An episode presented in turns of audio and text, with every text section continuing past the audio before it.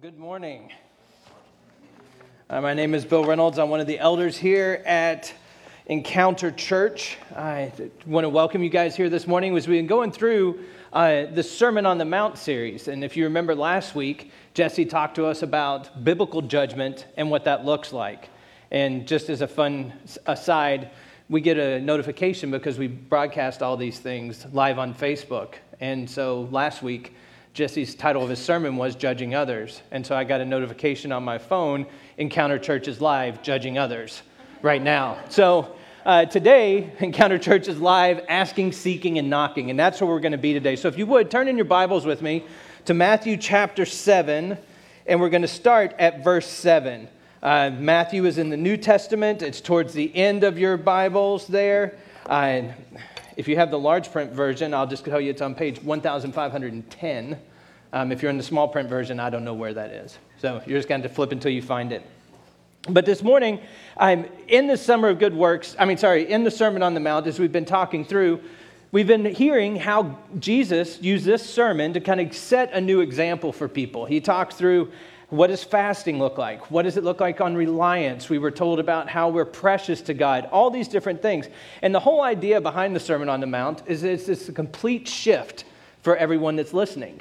Because this is all new. As Michael said, you know, faith and being in real time, being in God's presence. This was the first time that a lot of these people had heard a message like this that there was a God that cared for them, that this way of interaction, suddenly faith was made real, and Jesus, God's Son, is walking in front of them and is, he's telling them all these different things, all these different ways of working. He wants them to see that, like, here's what you kind of thought you knew, but here's what, what you really need to be doing now.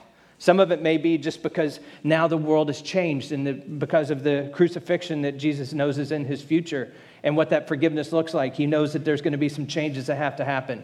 And on the other side, it could be just that you, were, you didn't understand exactly what I meant. So let me give you a little bit higher way of understanding here. And so in Matthew chapter 7, verse 7, hopefully you're there with me, it says, Ask and it will be given to you, seek and you will find, knock and the door will be opened to you. For everyone who asks receives, and the one who seeks finds, and to the one who knocks the door will be opened.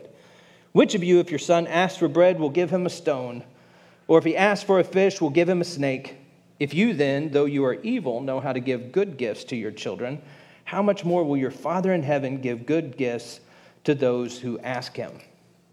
As I was preparing for this, for this message this morning and, and looking at it, one of the things is if you read through that, uh, there's a problem, and my seminary friends will understand this. So, the New Testament originally was not written in English, it wasn't even written in King's English for you King James enthusiasts out there. It was actually written in Greek. And so, in Greek, there's a problem here with this text. And here's how this works. So, and I told you you're going to get literature, you're going to get all kinds of good stuff. So in our language, we have verb tenses, right? And so just, you guys got to put on your old English hat. So we had past tense, present tense, future tense. So something I already did, something that's happening right now, something I'm going to do in the future. Well, in Greek, and there's a couple other languages that have it too, but especially in Greek, there's this really neat thing called future perfect tense. And so, what future perfect tense means, it's something I'm going to do now, keep on doing, and keep on doing until some other time in the future. So, we don't have, a, we don't have that construct in English. We don't do things that way. And so, the way that this verse really should be, and this is the Holman Christian Standard Bible, it, it should translate something closer to this Keep asking, and it will be given to you. Keep searching, and you will find. Keep knocking and the door will be open. For everyone who asks receives, and the one who searches finds, and the one who knocks, the door will be opened. It's not just ask once, take a look around, give a knock. It's do that and keep on, keep on, keep on. And so if you this is the same thing from John 3:16, whoever believes, it's actually believes now and continues to believe on and on and on and on and on. It's that same idea. It's not just a one time thing. And so, from that, from how this comes together, and looking at asking, seeking, and knocking, I want you to keep this in mind because it resets the way that that verse kind of reads. So, it's, it's talking about continual, continual, continual. And when you get to that, you get to the idea this morning of diligence and persistence. And that's really what this passage is about is being diligent and persistent in what we do, the way we approach God, the way we approach our faith, the way we approach everything. And if your world is anything like my world, I am not that great at diligence and persistence. Sometimes I am, and sometimes I am awful at it. It takes one or two times for me to skip something, and then suddenly it's just gone. It's like, oh man, I'm going to get up every morning and I'm going to start doing this. And that works good until I oversleep once. And then I'm like, oh, that, uh, and then it goes away. Or you can drive, you know, last week Je- Jesse talks about judgment. You can drive up and down the road and see some people who are less diligent about mowing their grass in their front yard and they have a small field where they're going to have to soon start raking and making hay. Well, I don't think they woke up that day and said, you know, I'm just not going to mow my grass anymore. It just skips, it gets away from you, things happen. It happens with all kinds of things. And just in our world, our world is so busy where we have the best of intentions to stay diligent and to go through. Or just adversity. Something comes, something, something trips us up. And it's just, we just hang it back up and we go back to what we're used to. Just a little bit less rocking the boat, a little bit there. This, this, as I was talking this morning, I went ahead and told the worship team some of these, but I went up and looked online for some examples of diligence and persistence because I always love the underdog story. I like the guy who pushes through adversity and goes through. And so I've got a couple of stories here uh, just from our world that talk about diligence and persistence. Um, does anybody know who Vince Lombardi is? Anybody know? Yeah. All right. This is just for you, Dave. I made this one. So here's about Vince Lombardi. Once an expert said of Vince Lombardi, he possesses minimal football knowledge and lacks motivation. Later on, Lombardi wrote, It's not whether you get knocked down, it's whether you get back up. Amen. There we go. I got an amen for Vince Lombardi. All right, so Fred Smith. Does anybody know who Fred Smith is? He's the founder of FedEx. You guys heard of FedEx? You know, the, the trucks? So, about Fred Smith, I, once in college, he received a C on his paper that detailed this idea for a reliable overnight delivery service. His professor at Yale told him, Well, Fred, the concept's really interesting and well formed, but to earn better than a C, your idea really has to be practical and feasible. Uh, let's see, I got a couple more here. Uh, Daniel Boone, I love this one. Daniel Boone was once asked by a reporter if he had been lost in the wilderness, and Boone thought for a little bit and he said, No, but there was this one time I was bewildered for about three days. and then finally, Thomas Edison Thomas Edison's teacher said that Thomas Edison was too stupid to learn anything. He was fired from his first two jobs for being non productive. But as an inventor, Edison made 1,000 unsuccessful attempts at inventing the light bulb. When a reporter asked him, How did it feel to fail a thousand times? Edison simply replied, I didn't fail a thousand times. The light bulb was just an invention that took a thousand steps. So, that diligence and that persistence, the world will tell you Stop, give up, don't do it. Just be quiet. It's not worth it. You can't. And Jesus is trying to contradict that whenever he's saying, ask and keep on asking, seek and keep on seeking, knock and keep on knocking.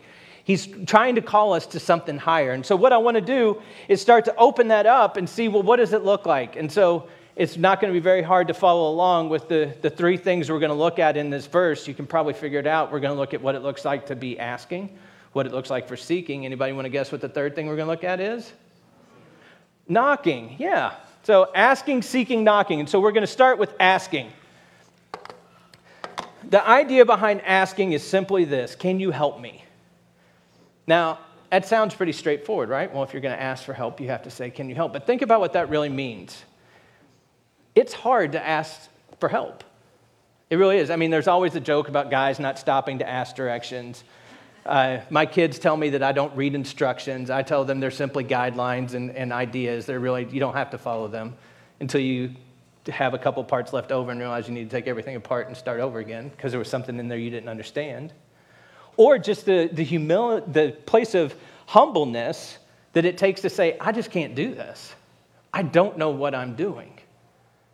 Or I just need some help. I, I can't pull myself out of this. I'm not strong enough. And if you think about the world around us, it's really not built to ask for help a lot. You really have to have a friend because what'll happen is you ask somebody and you're like, well, what are they going to do with it? Are they going to hold it against me? Are they going to gossip and, gossip and tell their friends?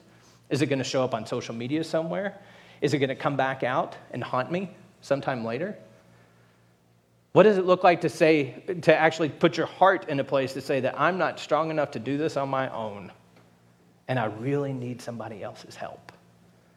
And I have to trust you enough to just, that's where it stops. Because I can't put any strings on it anymore when I ask for help. And then that being knocked down, if you've ever asked for help and someone's told you no, oh man, that rips your heart out. You're like, I really could have used some help. No. So, what Jesus is saying here is that he wants you to ask.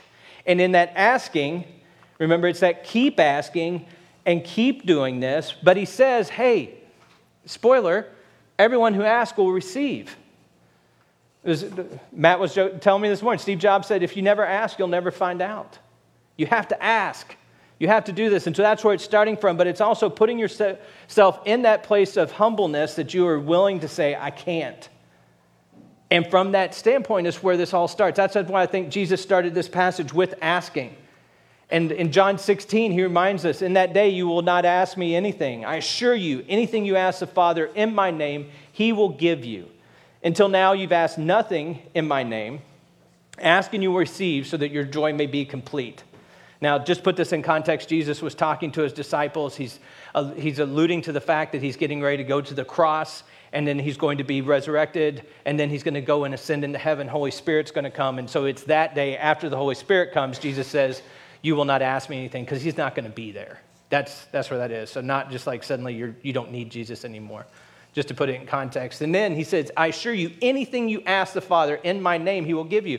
But people hadn't been praying in Jesus' name before then because this is all brand new. This is all, there, there had not been any kind of command by God before. We always asked, we always prayed to God.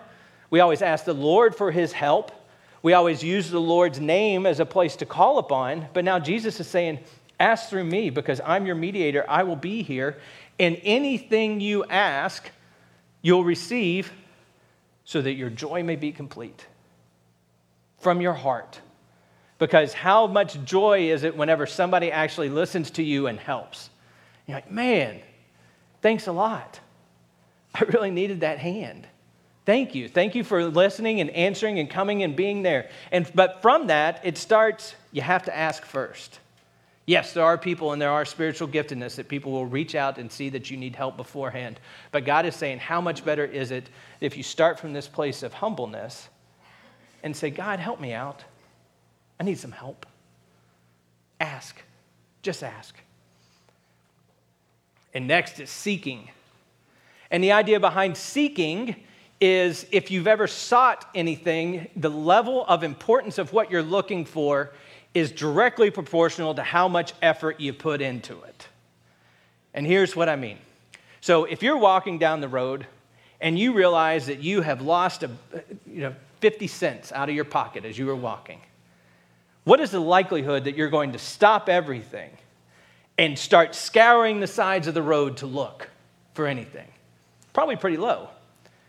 If you were walking down the road and your credit card and license have fallen out of your pocket, odds are good that your seeking will be much higher because you're going to go and start looking around. You're going to start seeking more. So, whatever your heart is looking for, whatever that idea is, God's saying that's where you're going to be. And so, He's saying, keep searching.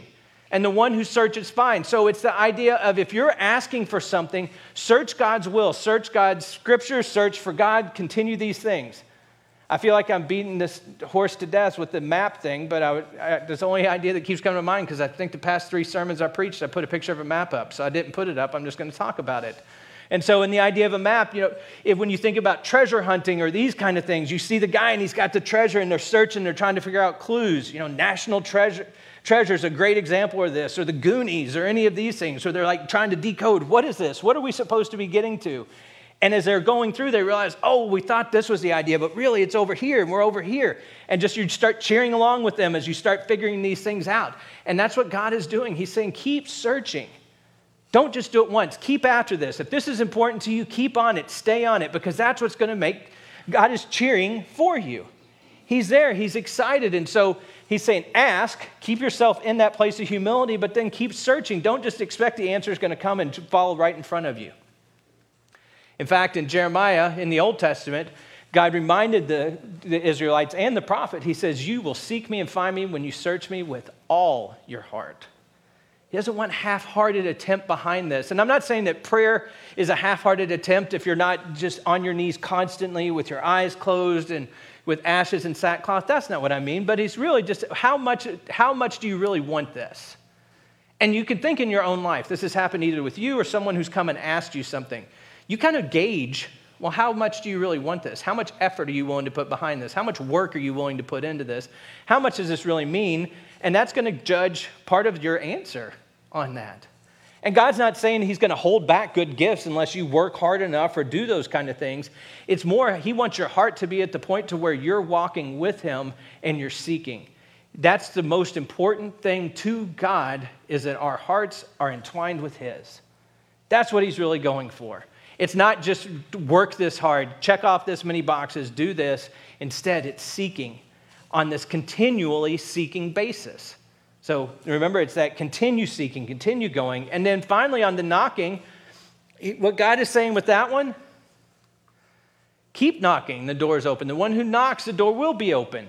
So think about this example. If you are going up to someone's front door and you know they're home and you want to talk to them, you're not just going to go, no, well, they're not there. You know they're home.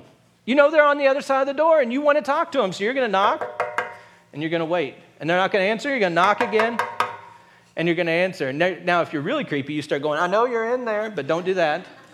That'll, that'll get you arrested. We'll see, see you on the evening news. No, but if you know somebody's in there, you're going to keep being persistent. You're going to keep knocking on there. And God is telling you, I'm there. I'm there. I want to keep hearing you. I want you to keep going. And because it's in that seeking, in that knocking, in that asking, that's where our hearts come back to God. That's where we start to walk with Him. That's where it's starting to set up new habits, new changes, new other things that are there. It's that constant knocking not just a little bit. In the Old Testament, the prophet Habakkuk, uh, Habakkuk is a, is a great short book It's in the, in the Old Testament. Habakkuk is, is a little bewildered and a little upset with the Lord. He prays to him. He says, God, why are all these bad, thing, bad people getting all these good things? Why are the wicked increasing in their wealth and their prosperity while your people are sitting here hurt? Why are we in this mess? I've asked that question. I'm going to stand here and wait for you to answer. And that's what he wrote here in Habakkuk 2. And he says, I'll stand up on my watch. This is Habakkuk himself talking. And I will set up on my tower and I will watch to see what he, the Lord, will say to me and what I will answer whenever he reproves me, whenever he answers back. So Habakkuk's prayer, if you actually read it out, is he lays it all out before God and says, And I'm going to wait right here until you get back with me and then I'll be ready to answer you after you tell me whatever I need to hear. What a powerful way of looking at prayer. Because whenever I think of prayer, a lot of times I say, we'll pray for you, we'll pray for this, we'll pray for that, is it's always from a point of, I need help. God, my car won't start. I need your help. I don't have enough money for my rent. I need your help. Someone's sick. I need your help. I don't know what to do. I need your help. I need your help. I need your help. I need your help. And God's saying, well, why don't you just come and talk to me, but be ready to come back with? Because I feel sometimes it's almost like making this list of stuff and I'm just leaving it there and walking away. But instead, God's saying, no, no, no, these are important things. Keep these things in your heart. Continue to repeat these things. Continue to bring these things. And again, not working towards them, but there's something that starts to happen. Because as Michael even said this morning as we pray, we believe in prayer. We know that God answers prayers. Not all of them are answered, but there is, a, there is a conversation that happens back and forth. And how much stronger is God's work going to be whenever we actually follow God's plan? You know, it's like the old saying, the stop, a stop clock is right twice a day. We, there are t- chances that our lives will overlap the path that God wants if we do it all on our own. But how much greater would it be if we actually walk with Him continually? And that's why in the Sermon on the Mount, Jesus is saying, Ask and keep on asking, seek and keep on seeking, knock and keep on knocking, because He wants us with Him all the time. And His promise is, is that He will hear and He will answer, He will do these things.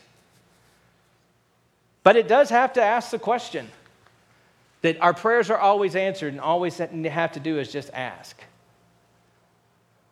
And I think we all know the answer to that. No, I've prayed for things.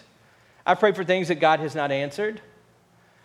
And I think that's what this second half of this, this passage is about. It says, What man among you, if his son asks him for bread, will give him a stone? Or if he asks for a fish, will give him a snake? If you then, who are evil, know how to give good gifts to your children, how much more will your Father in heaven give good things to those who ask him? The idea behind that is, is this. So Jesus is saying, let's first start with your earthly father. Let's just kind of give you some context here. If you're a kid and you go ask your dad for some bread, will he give you a rock to eat? Not as a joke. Yeah, because I probably would give Jude a rock. But, uh, but uh, really, but really, would you, would you give them something if they really need something? Or if they want to fish, would you give them a snake? There's another passage in Luke, it says if he asked for an egg, would you give him a scorpion? Well, no, you wouldn't do that. You're a good father. You're going to do those things. We're going to do what is good. And so Jesus is saying, and if you who are evil, you're nowhere near to God's holiness, can do these good things for your children, can we work together and think that God, who is nothing but good, will only give good things to his kids?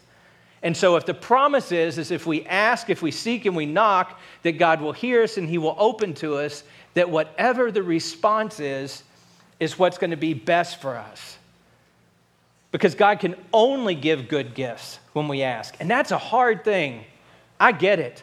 Because there are things that we don't understand as Christians, as people. When we pray, we're like, how in the world, God, is this good? Is this a good answer? I've heard the story from so many people who said that they've turned their back on their faith and walked away because God just gave up on me. God didn't answer my prayer. I prayed, I asked, I fasted, I did all these things, and this still happened. My mom died. The diagnosis still came back. All those things. But God, Jesus is saying, God has a vision that is bigger than yours. And it's easy to think about those things whenever you're not in the midst of, because that's where you can start to try to set your heart and your foundation. And so that's why he's saying, look at this. Look at all these things. Look at how a father would do this. And if God is good and God is holy and he loves you, is it possible that the answer he's giving you is the best answer, even if it's not the one that you want? And as parents, we've made that decision for our kids. And as kids, you've had your parents make that decision for you, where you've asked for one thing and that's either been told no or something else has happened. And you're like, but that's not exactly what I was wanting. But there's a hope that later on you see why. Oh, it's better that happened. I didn't have to suffer these consequences. I didn't have to have this thing. And one day in heaven, we'll be able to talk to Jesus and talk to God and say, can you help me out? Just show me what you were seeing here. And not from a question or an ask to rewind or check the tape kind of idea, but from the standpoint of, well, what was really going on? And so Jesus is saying, I want you to be persistent. I want you to ask. I want to train your hearts to be different because before, if you remember, most of the work of praying, most of the interaction between the Israelites and between people and God always happened through someone else. It was the priest that did that work. You wanted to say you were sorry for your sins, you had to go see a priest to do this work. You wanted to go and make these offerings, you had to do this. The feasts, these other things, God said show up at the party, but the party's always had a grand marshal, which was one of the priests. It was one of these guys. And now Jesus is saying, not that the priests are bad, but I'm just opening up a whole new world to you because that's why he said, You've never asked before in my name. So now you can do all of these things. God is right there. And it's foreshadowing. He, doesn't, he hasn't told them that all of this is going to work, but that was part of what he went to the cross for us for, was to be able to open up this direct line of communication. And in 1 John, John reminds us this is the confidence we have. Whenever we ask anything according to his will, he hears us. And if we know that he hears whatever we ask, we know that we have what we have asked him for. That's tough. But you got to think about the guy who wrote this. This is the same guy that was in the upper room after Jesus had died, and their whole world was crashed. This guy that they've been following for three and a half years is suddenly dead. The entire government wants them dead. They're running them out of town. They are broken. They have no idea what has happened. And the last thing they were just stand up, sit up here because something good is going to happen. These are the same guys who were weeping during that time whenever before Jesus had appeared. Like, what's going to go on? How is this happening? I'm pretty sure that they prayed during that time. I'm pretty sure that there were some broken hearts and saying, What in the world have I done?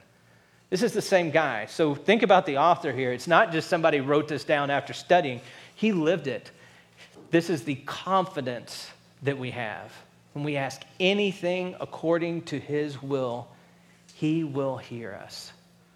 And we know that he hears what we're asking and that he will give us what we've asked him for, even if it's not exactly what we asked him for.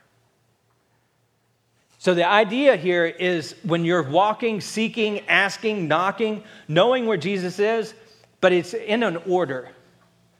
Asking, putting yourself in a place of humbleness. Lord, I need help on this. I want you to talk to me about this. I'm not quite sure what's going on here. Or, you know, I just woke up today and I still don't even know what's going on in the world around me. Would you help? Would you help me get through that? And today I'm going to seek out. I'm going to try to find out where you're going, Lord, and what you're needing me for. But I'm going to act in confidence. That same ask, seek, knock is that same thing from Matthew 5 that Michael preached on from Sermon on the Mount quite a while ago, where he said, Come follow me, and I will make you fishers of men. If you need to bring that back out, Michael also used, the, used the idea of what if it was a construction worker instead of a fisherman that Jesus had talked to? Would he have said something like, Come follow me, I'll make you builders of men?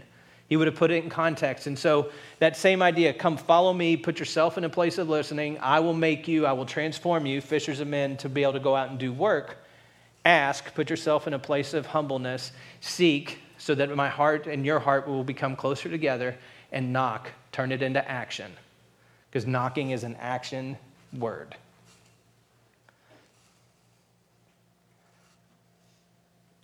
So, how do we stay there?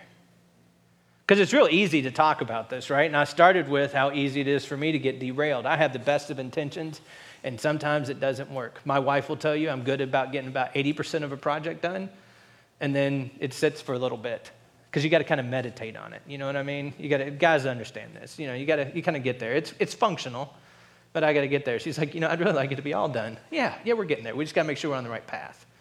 Those kind of things. Or I come up with the best plan, and it sounds great on Sunday, and then Monday happens. I'm going to get up at five o'clock in the morning and I'm going to spend quiet time with the Lord and it's going to be great. And then at 6:30, I'm like, "Oh, I need to hit the snooze. I'm still tired." So how do you get there? So here's a couple of ideas. First, what if you start with before you set the goal, why don't, why don't you just create the desire? Create the desire to, to talk to God, to be with God. Michael Fay said that the BAME kids were singing the I'm not even going to sing the song. He was singing the song, and it was a very catchy tune, and so the kids were singing it in the car. How great is that? What if you just start your day instead of listening to the radio, what you normally do, just listen to praise music? What if you start your day by the first thing you look at on your phone is a scripture instead of email, social media, or any of these other things? And let that scripture kind of set the tone for the day. And there's all kinds of ways to get this stuff. I mean, the Bible Gateway has got a verse of the day you can sign up for. If you use the YouVersion Bible, it actually shows you one every day. It'll even set an alert on your phone and show up for you so you can just find it. You don't have to work hard if you want to. You can just go through just a psalm a day or just a verse a day. But start to create that desire to talk to God, and that desire comes by spending time around Him. So think about what that looks like in your life before you even set that goal. And then when you do get there, commit a time. And I think that's really important. I don't know. I, so in my world, my schedule is on a calendar, and that calendar runs my life. I, I, I, would like to tell you that I get to run my calendar, but a lot of time the calendar runs me. But if I have a meeting with a client or I have a meeting with somebody, it goes on my calendar. And if that time is on my calendar, I'm usually pretty good about not scheduling something else over it. That's committed. I've given that time to you. I wrote it down. That's yours. I've even accounted for do I need to drive to see you and drive back to see something else? If you know, if you're going to show up for work and you have it on your calendar, work starts at 8, you don't wake up at 8. You get up, it's something important, it's there. But if you just say, oh, I need to, and it's just kind of in this nebulous thing, that to do list scrambles around. So commit a time. Maybe it's just during your lunchtime. And so you can just say, during lunchtime, I'm going to sit, I'm going to eat, and I'm going to read this, I'm going to pray about this, I'm going to do this. Whatever that is, commit a time, but actually be consistent in that so that that way begins to be something you get to. And then number three, start reasonable. I always say this because there's nothing that is more discouraging than saying, you know, I'm going to get up and I'm going to start a Bible reading plan. I'm going to do the Bible reading plan in a year. And so I don't know if you guys have ever done a Bible reading plan in a year. Commit to about 35 minutes a day of Bible reading if you're going to do that, which sounds like 35 minutes, I can do that, no problem. Week two, you're like, oh man, I got to read 75 minutes because I've already missed a day and now I got to catch up. Week four, you're like, oh my gosh, I am so behind. I'll never get through this in a year. I'm going to listen to it at 3x speed on my phone because now I'm getting it through. I will make this happen. At the end, you're like, put it on your head while you're sleeping. You're like, Lord, I'm hoping to get there. So just be reasonable. Just start small. Not that you don't ever need to push yourself, but start reasonable because if you start reasonable, then you get to have those goals. And then if your heart is there, you're continuing in that asking, you're in that seeking, you're in that finding, you're in that knocking, you're going to want to do it more. And God will, will pull you along in that. And then finally, you got to take the first step. My, my friends and I used to always joke about the number of Bible studies and book studies that were on our shelf you know, you go through this book and it's a six weeks class, or maybe it's a DVD class, and you fill out the workbooks and you, man, this was great. What are you going to do with it? It's going to go on the shelf with the other ones. I'm not looking at that again. Hopefully, I remember it. But really take that first step and go in. And here's what I want to encourage us on. Did you guys see on this wall out here when you walked in? Did anybody pay attention to that wall? Not you guys. Anybody else? I'm looking for head nods. Okay. Well, for you guys who aren't nodding your head, I encourage you when you walk out that door right there, take right real quick and then look behind the door. Because on that wall, there's two really important things. Number one is a big poster board that Katie Fay made for us that outlines some of the things that we're doing for the Summer of Good Works. Now, it does say on there, if you have other ideas, please talk to the elders, send them in, and so that way we'll write them on there. Don't write on that one for yourself. That's why it's up a little higher. So, not that you are not allowed to come up with your own ideas, but just, it's, just work with us. Like going to the coffee shop. You can't just hang things up, you got to talk to somebody else. But the idea behind that is look at the things that God is doing on there. There's a cookout, there's uh, serving uh, breakfast to the firemen, there's making uh, care packages for homeless people and people you see on the side of the road, going to nursing homes. There's all these things are out there. And on the church website, mountaincounterchurch.org slash good works, there's also a button on the homepage. There's a place for you to put in, what are you doing? Go ahead and type those in. And it's not for your glory. It's not so that we can say, oh, Joyce is doing this great thing. It is so awesome. You guys, everybody, just give Joyce a round of applause. It's not that. It's more that God put on Joyce's heart to do this, and so let that start to be able to be shared by others. And in some people, their gifting is not to organize and go out. Your gifting may be like, I don't really know what to get started with, but if you give me a task, I'll be there. I'll jump right with you. That's so what a better way to share. Or maybe it's just a solo kind of thing and you're just wanting to share because how much greater how much greater joy does it cause whenever other people are infected with it? And that's what the one sheet out there. But tying into our message today is the other sheet that's on the wall. And it says what do you want to see god do this summer in our church? And there are markers out there. And we encourage you to write. You don't have to sign your name to it but what do you want to see god do? Because when we came up with the summer of good works it was quite a couple of elders meetings that that brought this whole idea together of if there is a way that if we're going to start with scripture's true we're, going to, we're just going to go from there. And god says his church is equipped to do all these things. Ephesians says that he's got good works that he set out before time itself for you to do and he wants you to work in those. It says also in ephesians that we've been thoroughly equipped for all of these things. Then what would that look like if our church actually did that what would that look like? And so that's why we went through the spiritual gifting and with your passions and your values and your life history and these things about how has God created you and what are those things that He wants to see you do. But it's not for our glory, it's for His. And so, what do you want to see happen on there? And there's already a couple on there that have been written. I encourage you guys to read them. But uh, even more, write on there. What do you want to see God do this summer? And not just this summer, but, but continuing on. It could be just a Bible verse.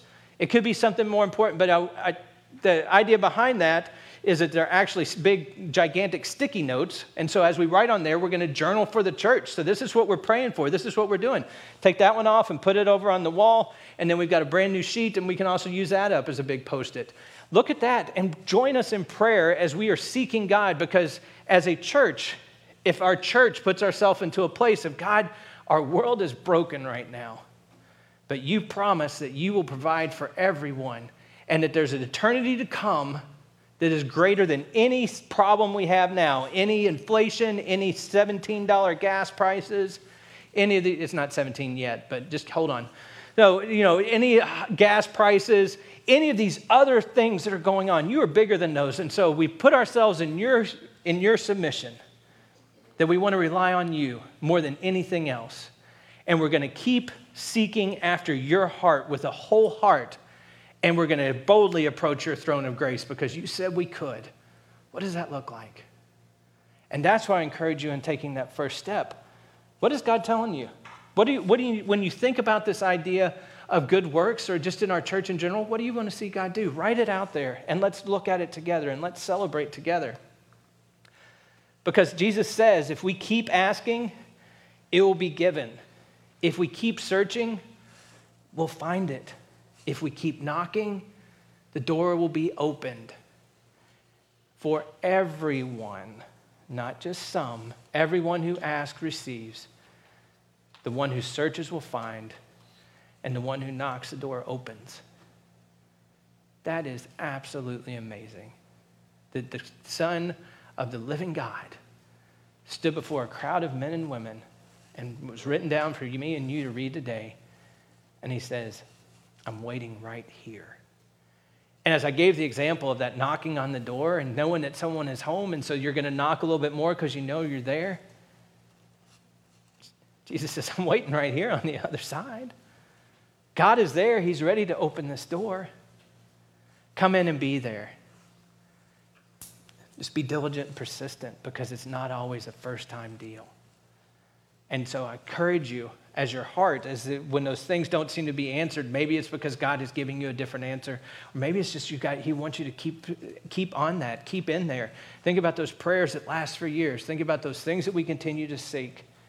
But just don't fall back into the place of just sitting and waiting, because that scripture doesn't say, wait, sit around, and somebody will do it for you. It says, ask, seek, and knock.